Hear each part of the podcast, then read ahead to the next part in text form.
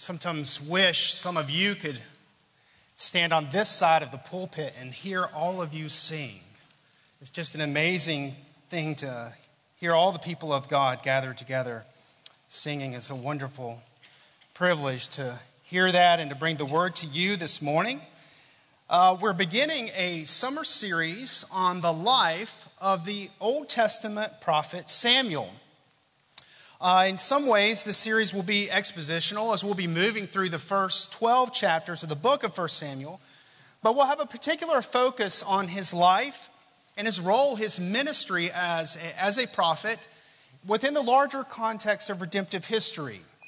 And so you might be here this morning and think, what is redemptive history? It's going to be an important theme for us in this series. If you've never heard of redemptive history, it's simply the revelation of God's character the unfolding of his promises, the unfolding of his covenant of grace in space and time as we see it in the scriptures. And it tells us not only how God works in the lives of his people, but it tells us about God himself, revealing his character. And so you might think of this series as something of a, a biography of, of Samuel, and that would be fine, but properly seen from a biblical perspective, a study on the life of Samuel is not ultimately about Samuel, but it's about God. And that that is not just a neat and tidy story, but it gets at questions, questions that are sort of lurking in the background of the text, and questions that are probably lurking in the background of your life, whether they're conscious or unconscious. Questions about God's character questions about God's providence, questions about God's justice, questions about God's mercy, questions about God's faithfulness. These are all questions that we carry with us as we walk with the Lord, and the people of God are no stranger to them. So I want to encourage you to keep those in mind this morning and as we walk through this series beginning with this birth narrative of Samuel. And so we'll begin in 1 Samuel chapter 1 and read through the first part of chapter 2, this birth narrative of Samuel. Hear the word of the Lord. There was a certain man of Ramathaim, Zophim, of the hill country of Ephraim, whose name was Elkanah the son of Jeroham, the son of Elihu, the son of Tohu, the son of Zuph, an Ephrathite. He had two wives. The name of the one was Hannah, and the name of the other, Peninnah. And Peninnah had children, but Hannah had no children. Now, this man used to go up year by year from his city to worship and sacrifice to the Lord of hosts at Shiloh, where the two sons of Eli, Hophni and Phinehas were priests of the Lord. And on the day when Elkanah sacrificed, he would give portions to Peninnah his wife and to all her sons and daughters. But to Hannah he gave a double portion because he loved her, though the Lord had closed her womb.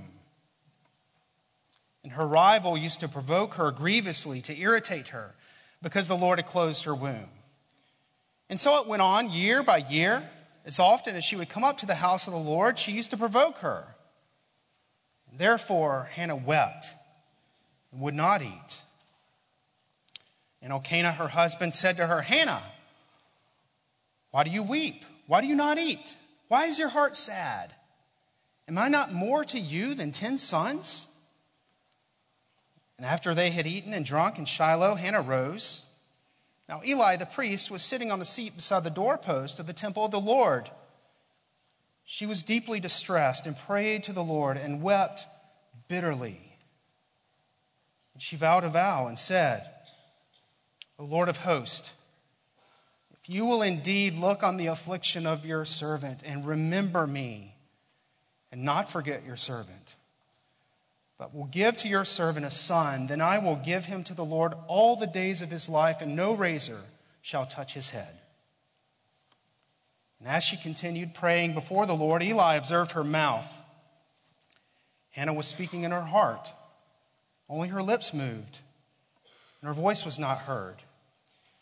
Therefore, Eli took her to be a drunken woman. And Eli said to her, How long will you go on being drunk? Put your wine away from you. But Hannah answered, No, my Lord. I am a woman troubled in spirit. I have drunk neither wine nor strong drink, but I've been pouring out my soul before the Lord. Do not regard your servant as a worthless woman, for all along I've been speaking out of my great anxiety and vexation. Then Eli answered, Go in peace, and the God of Israel grant your petition that you made to him. And she said, Let your servant find favor in your eyes. And then the woman went her way and ate, and her face was no longer sad. They rose early in the morning and worshiped before the Lord. And then they went back to their house at Ramah. And Elkanah knew his wife, Hannah, and the Lord remembered her. And in due time, Hannah conceived and bore a son, and she called his name Samuel, for she said, I have asked for him from the Lord. The man Elkanah and all his house went up to offer to the Lord the yearly sacrifice to pay his vow. But Hannah did not go up, for she said to her husband, As soon as the child is weaned, I will bring him, so that he may appear in the presence of the Lord and dwell there forever. Elkanah, her husband, said to her, Do what seems best to you. Wait until you have weaned him, only may the Lord establish his word. So the woman remained and nursed her son until she weaned him. And when she had weaned him, she took him up with her with a three year old bull and an ephah of flour, and skin of wine. And she brought him to the house of the Lord at Shiloh. The child was young. And then they slaughtered the bull, and they brought the child to Eli. And she said, Oh, my Lord, as you live, my Lord, I'm the one who is standing here in your presence praying to the Lord. For this child I prayed, and the Lord has granted me my petition that I made to him. Therefore, I have lent him to the Lord. As long as he lives, he is lent to the Lord. And he worshiped the Lord there. And Hannah prayed and said, My heart exults in the Lord. My horn is exalted in the Lord. My mouth derides my enemies because I rejoice in your salvation. There is none holy like the Lord, for there is none besides you. There is no rock like our God. Talk no more so very proudly. Let not arrogance come from your mouth, for the Lord is a God of knowledge, and by him actions are weighed. The bows of the mighty are broken, but the feeble bind on strength. Those who are full have hired themselves out for bread, but those who are hungry have ceased to hunger. The barren has borne seven, but she who has many children is forlorn. The Lord kills and brings to life.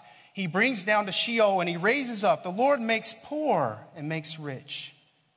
He brings low and he exalts. He raises up the poor from the dust. He lifts the needy from the ash heap, to make them sit with princes and inherit a seat of honor.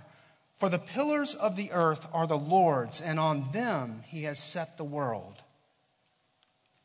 He will guard the feet of his faithful ones, but the wicked shall be cut off in darkness, for not by might shall a man prevail. The adversaries of the Lord shall be broken to pieces. Against them he will thunder in heaven. The Lord will judge the ends of the earth. He will give strength to his king and exalt the horn of his anointed. Then Elkanah went home to Ramah, and the boy was ministering to the Lord in the presence of Eli, the priest. May the Lord bless his word to us this morning. Well, this is a long passage and a lot to unpack in a short time. So, being mindful of our time, I want to look briefly just at three things this morning from our passage. Number one, Hannah's cry. Number two, Israel's condition. And then number three, God's response. The primary focus of our passage this morning is on this woman named Hannah, one of the wives of Elkanah. He had two wives, not something incidentally endorsed by the text, but just a point of historical fact. You have Peninnah, who had children and Hannah who had no children. And it's clear the fact that Hannah had no children was this overwhelming burden in her life. It became this, this, this trial of faith, as many who I'm sure have struggled with infertility have known that trial of faith and the questions that this brings. In verse 5, it begins to heighten the tension. Elkanah, her husband, he sees her trouble, and it says that he has compassion on her. It says he gave her a double portion because he loved her. But it says the Lord had closed her womb. Now, what's striking here is she has the favor of her husband. She has the favor of her husband, but that's not enough.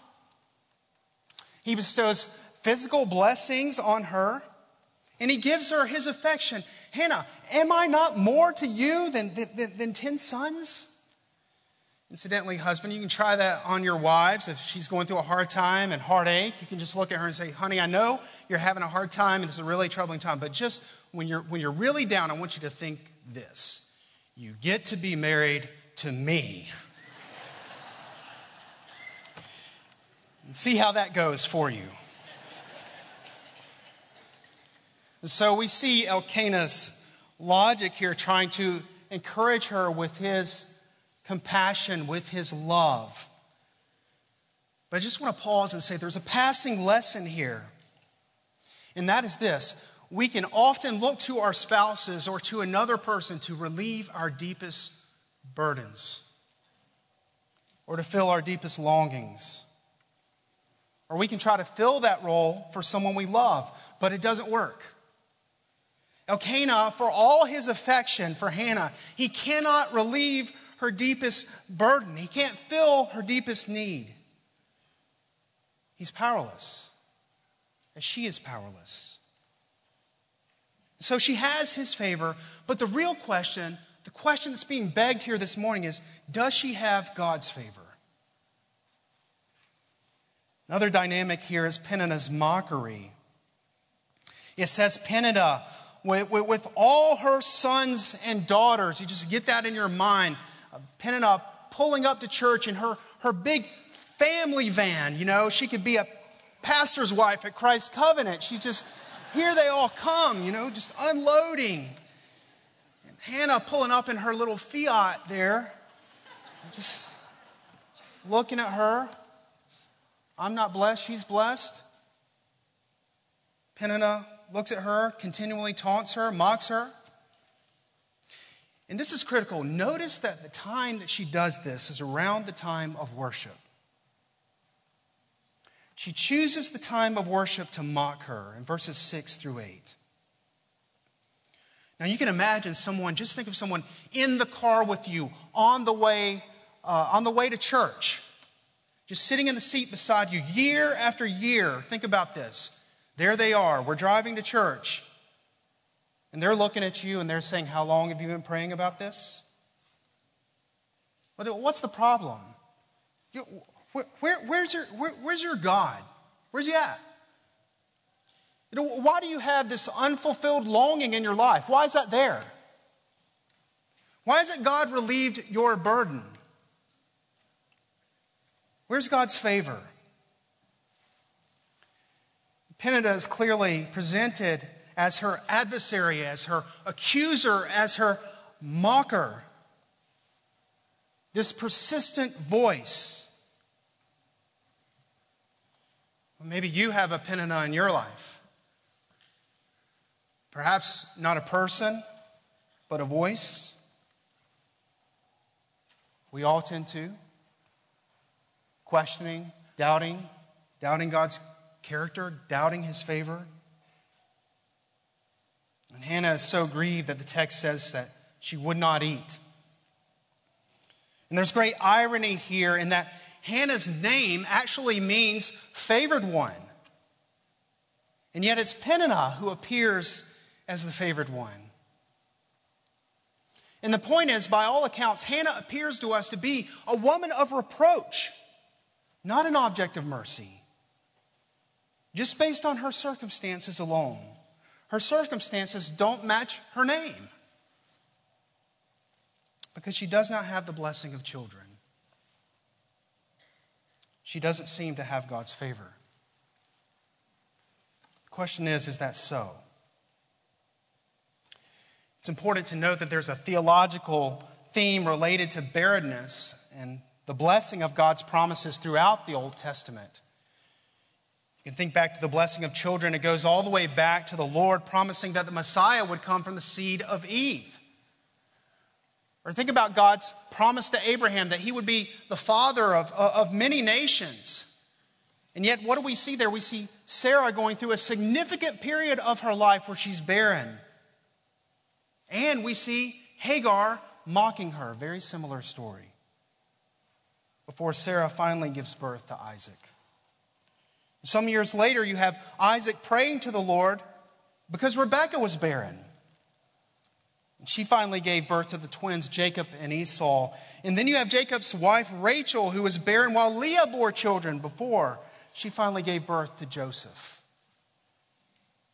So, barrenness in each case, it begged the question. It begged question about God's favor, about God's promises, but it also served as a harbinger God was about to do something miraculous for his people.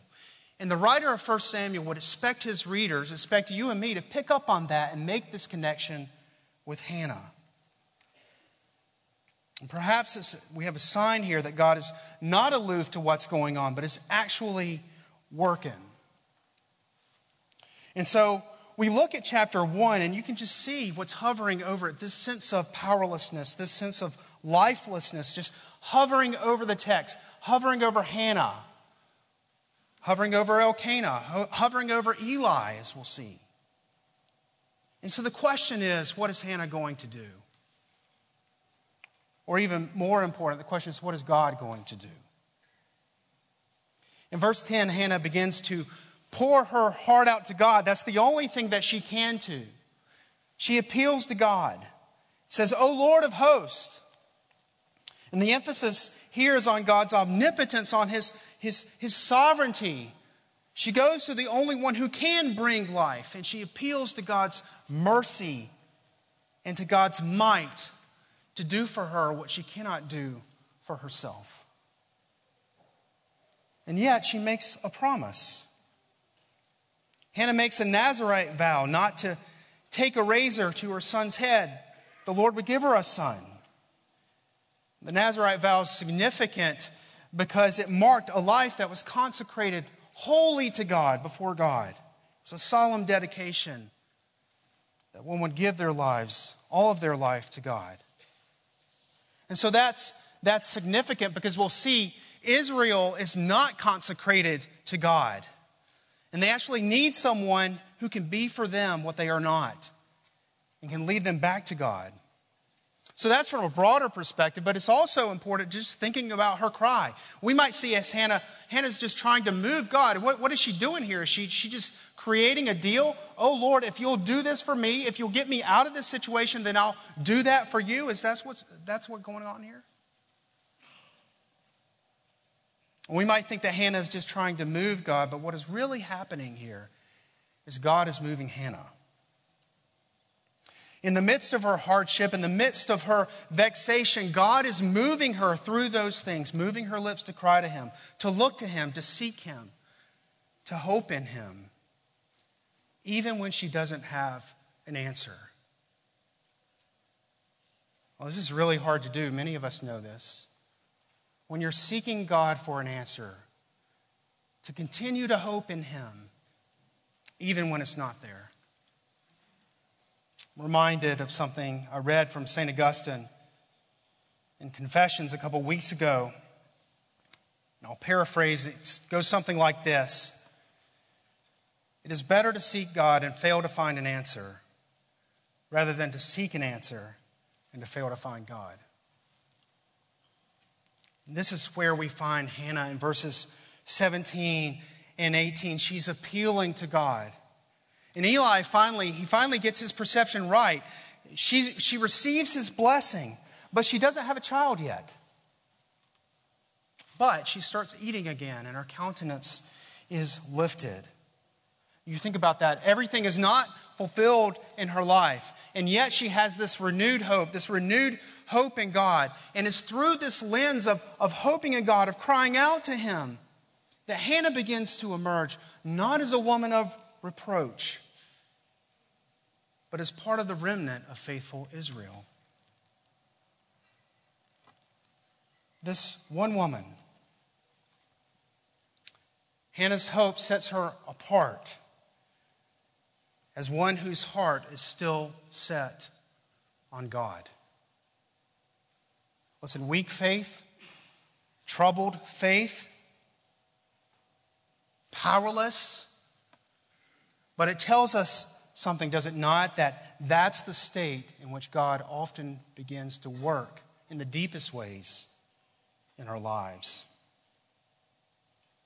And so Hannah cries out to God, weak and troubled, but faithful and persistent. She remains open to the Lord. And this leads us to our second observation in this passage, and that's Israel's condition.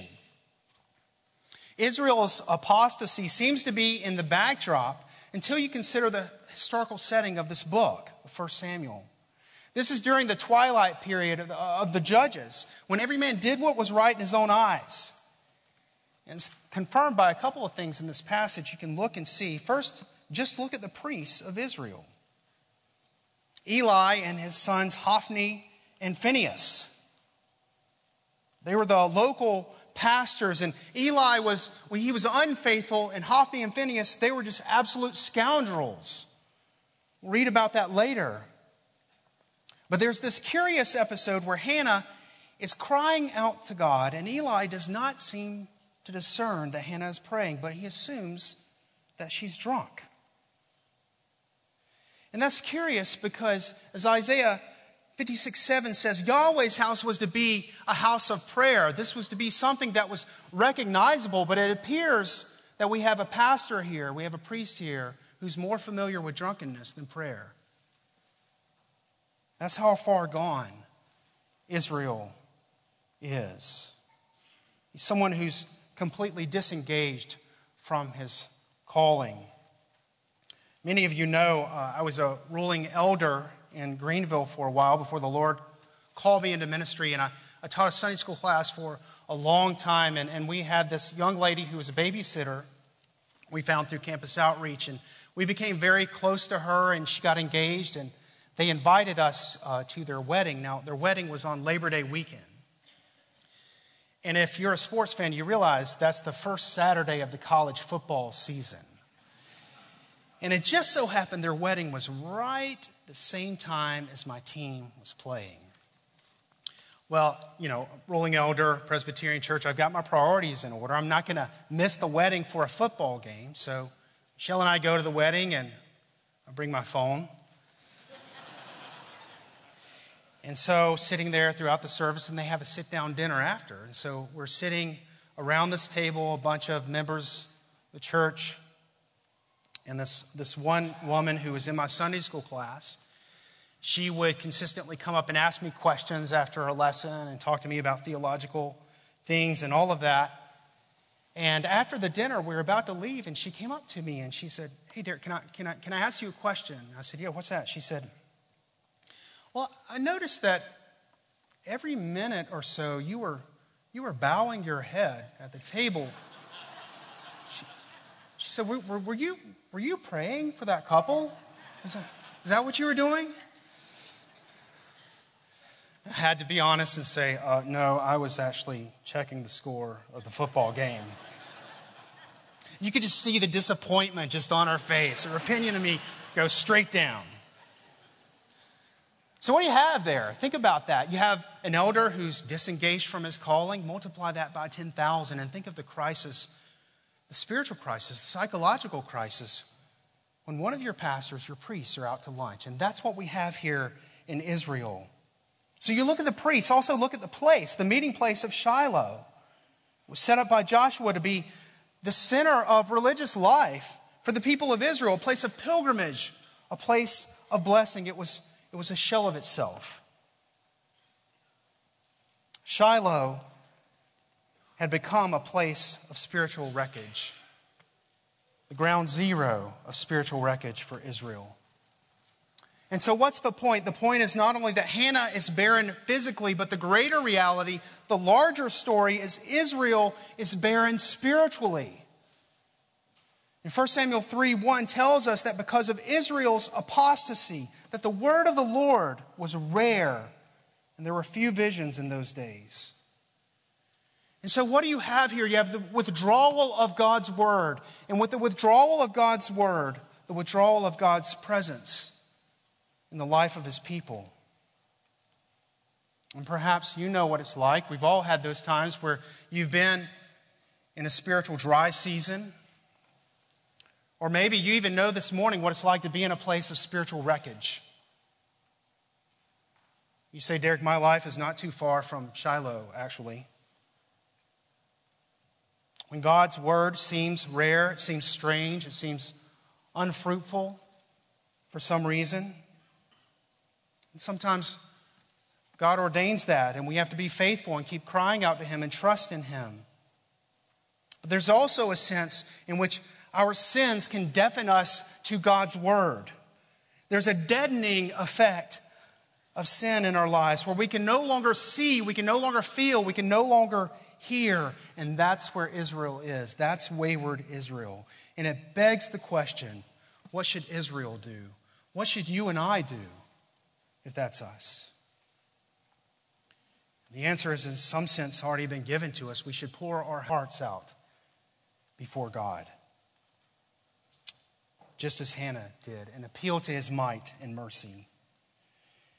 And so the remaining question now is what will God do? Though? Does God see Hannah's travail? Will he hear her cry? Will he open her womb?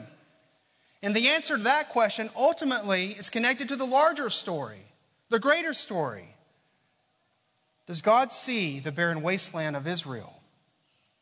Has God ultimately forsaken them, or will he be merciful and send one to that place of spiritual wreckage, one to lead them back to himself? And that brings us to our last point God's response. Verses 19 and 20 says Elkanah knew his wife, and the Lord remembered her. It's very important. And in due time, she conceived and bore a son and named him Samuel.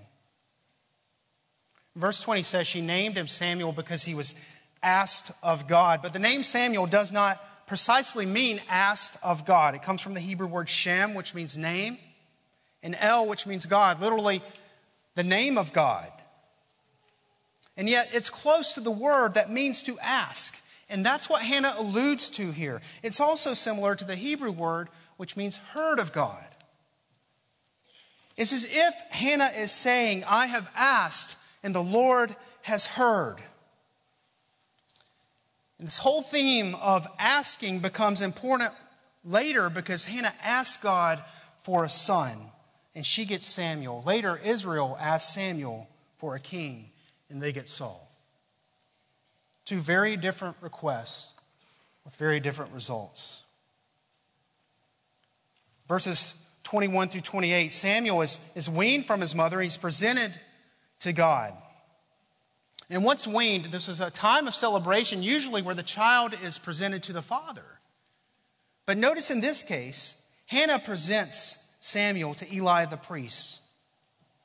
Symbolic of what she's doing here. What is she doing? She's fulfilling her vow. She's giving her son to God's service. And finally, as the passage moves forward into chapter 2, we see this prayer, this song of Hannah. The birth narrative of Samuel concludes with a song of exaltation. And here we see Hannah in a different light. She's gone, she's gone from praying to singing. She's gone from lamenting to proclaiming. And what's interesting about this is interesting that Peninnah now fades to the background. Hannah's mockers her accusers are gone because Yahweh has done away with them. But she's, she's not just praising God for an answer of prayer, she's, she's praising God for his redemptive character. And commentators observe that, that, that this song serves, in, in some sense, as a, as a table of contents for the book. Hannah rejoiced in God and what he has done. She says, There is no rock like our God. She rejoices that he is a God of knowledge and justice. She says, The bows of the mighty are broken that God brings low the rich, he raises up the poor. The one who is barren is rejoicing, while the one with many is forlorn. And she uses that number seven, which is a word for completion, essentially saying that God has brought me to completion. And she rejoices that he is, he is a God of life who raises up the poor from the dust and lifts the needy out of the ash heap. The hungry are brought to satisfaction. And so she's noting God's redemptive character, but she's also noting what is about to unfold in the life and ministry of Samuel as the history of Israel moves forward. Verses 9 and 10 it says that Yahweh will guard the feet of his faithful ones, referring to them as the pillars of the earth. And you might say, well, what are the pillars of the earth? The pillars of the earth are the ones that God raises up to break the enemies of God's people apart, to thunder in heaven, and to judge the ends of the earth. And here we see a brief snapshot of Samuel's ministry as a prophet and as a judge to Israel, bringing the defeat of their enemies and preparing the way for the Lord's anointed, King David, who would usher in one of the greatest periods in Israel's history. Now we know, we can read ahead, that this does not mark the end of their sinfulness, but it does mark a new beginning of the revelation of God's mercies to them. And it points us to an even greater mercy. Hannah's song is a foretaste, a foretaste of another song Song of Mary, the mother of Jesus. Mary in Luke 1, in much the same language, is rejoicing, rejoicing over what God was going to do in sending another prophet, a prophet greater than Samuel, a king mightier than David, a priest more holy than Eli. I want to send a prophet to the very place of spiritual wreckage of his people. A son. A son who has been asked of God, sent for the barren, for the wayward, by those who are waiting on God to deliver them. You know, just as God remembered Hannah's cry and provided a son, provided Samuel, so God remembers our cry, and has provided Christ his only son. In the tabernacle, we see Hannah giving her son to God. But in the incarnation, we see God giving his son for us. And so, what's, what's the message to you this morning, wherever you're at, whether you're, you're wayward or you're barren, you're struggling, you're in a trial of faith, you're far from God? Or you feel far from God, what is God's answer to you? God's answer to you is Christ. That's God's answer to us. For in him, the barren become fruitful, the poor become rich, the hungry are satisfied, the dead are brought to life. In Christ, God has raised up for us a pillar of salvation. On him, he has set the world, and on him, we can rest our hopes. Whether you're barren or wayward or waiting. For he breaks our enemies of sin and death to pieces. And so, Christ's covenant, we need to learn to look to Christ. And as we look to him, we'll come to a greater understanding that number one, God sees. God sees. He sees the travails of your life. Number two, God hears. God hears the cries of your soul. And number three, God saves. God sees, God hears, and God saves. In Christ, we see this. In Him, there is a song of salvation. In Him, there's a song of deliverance the song of Hannah, the song of Mary, and the song of all those who turn to Him. Let's pray.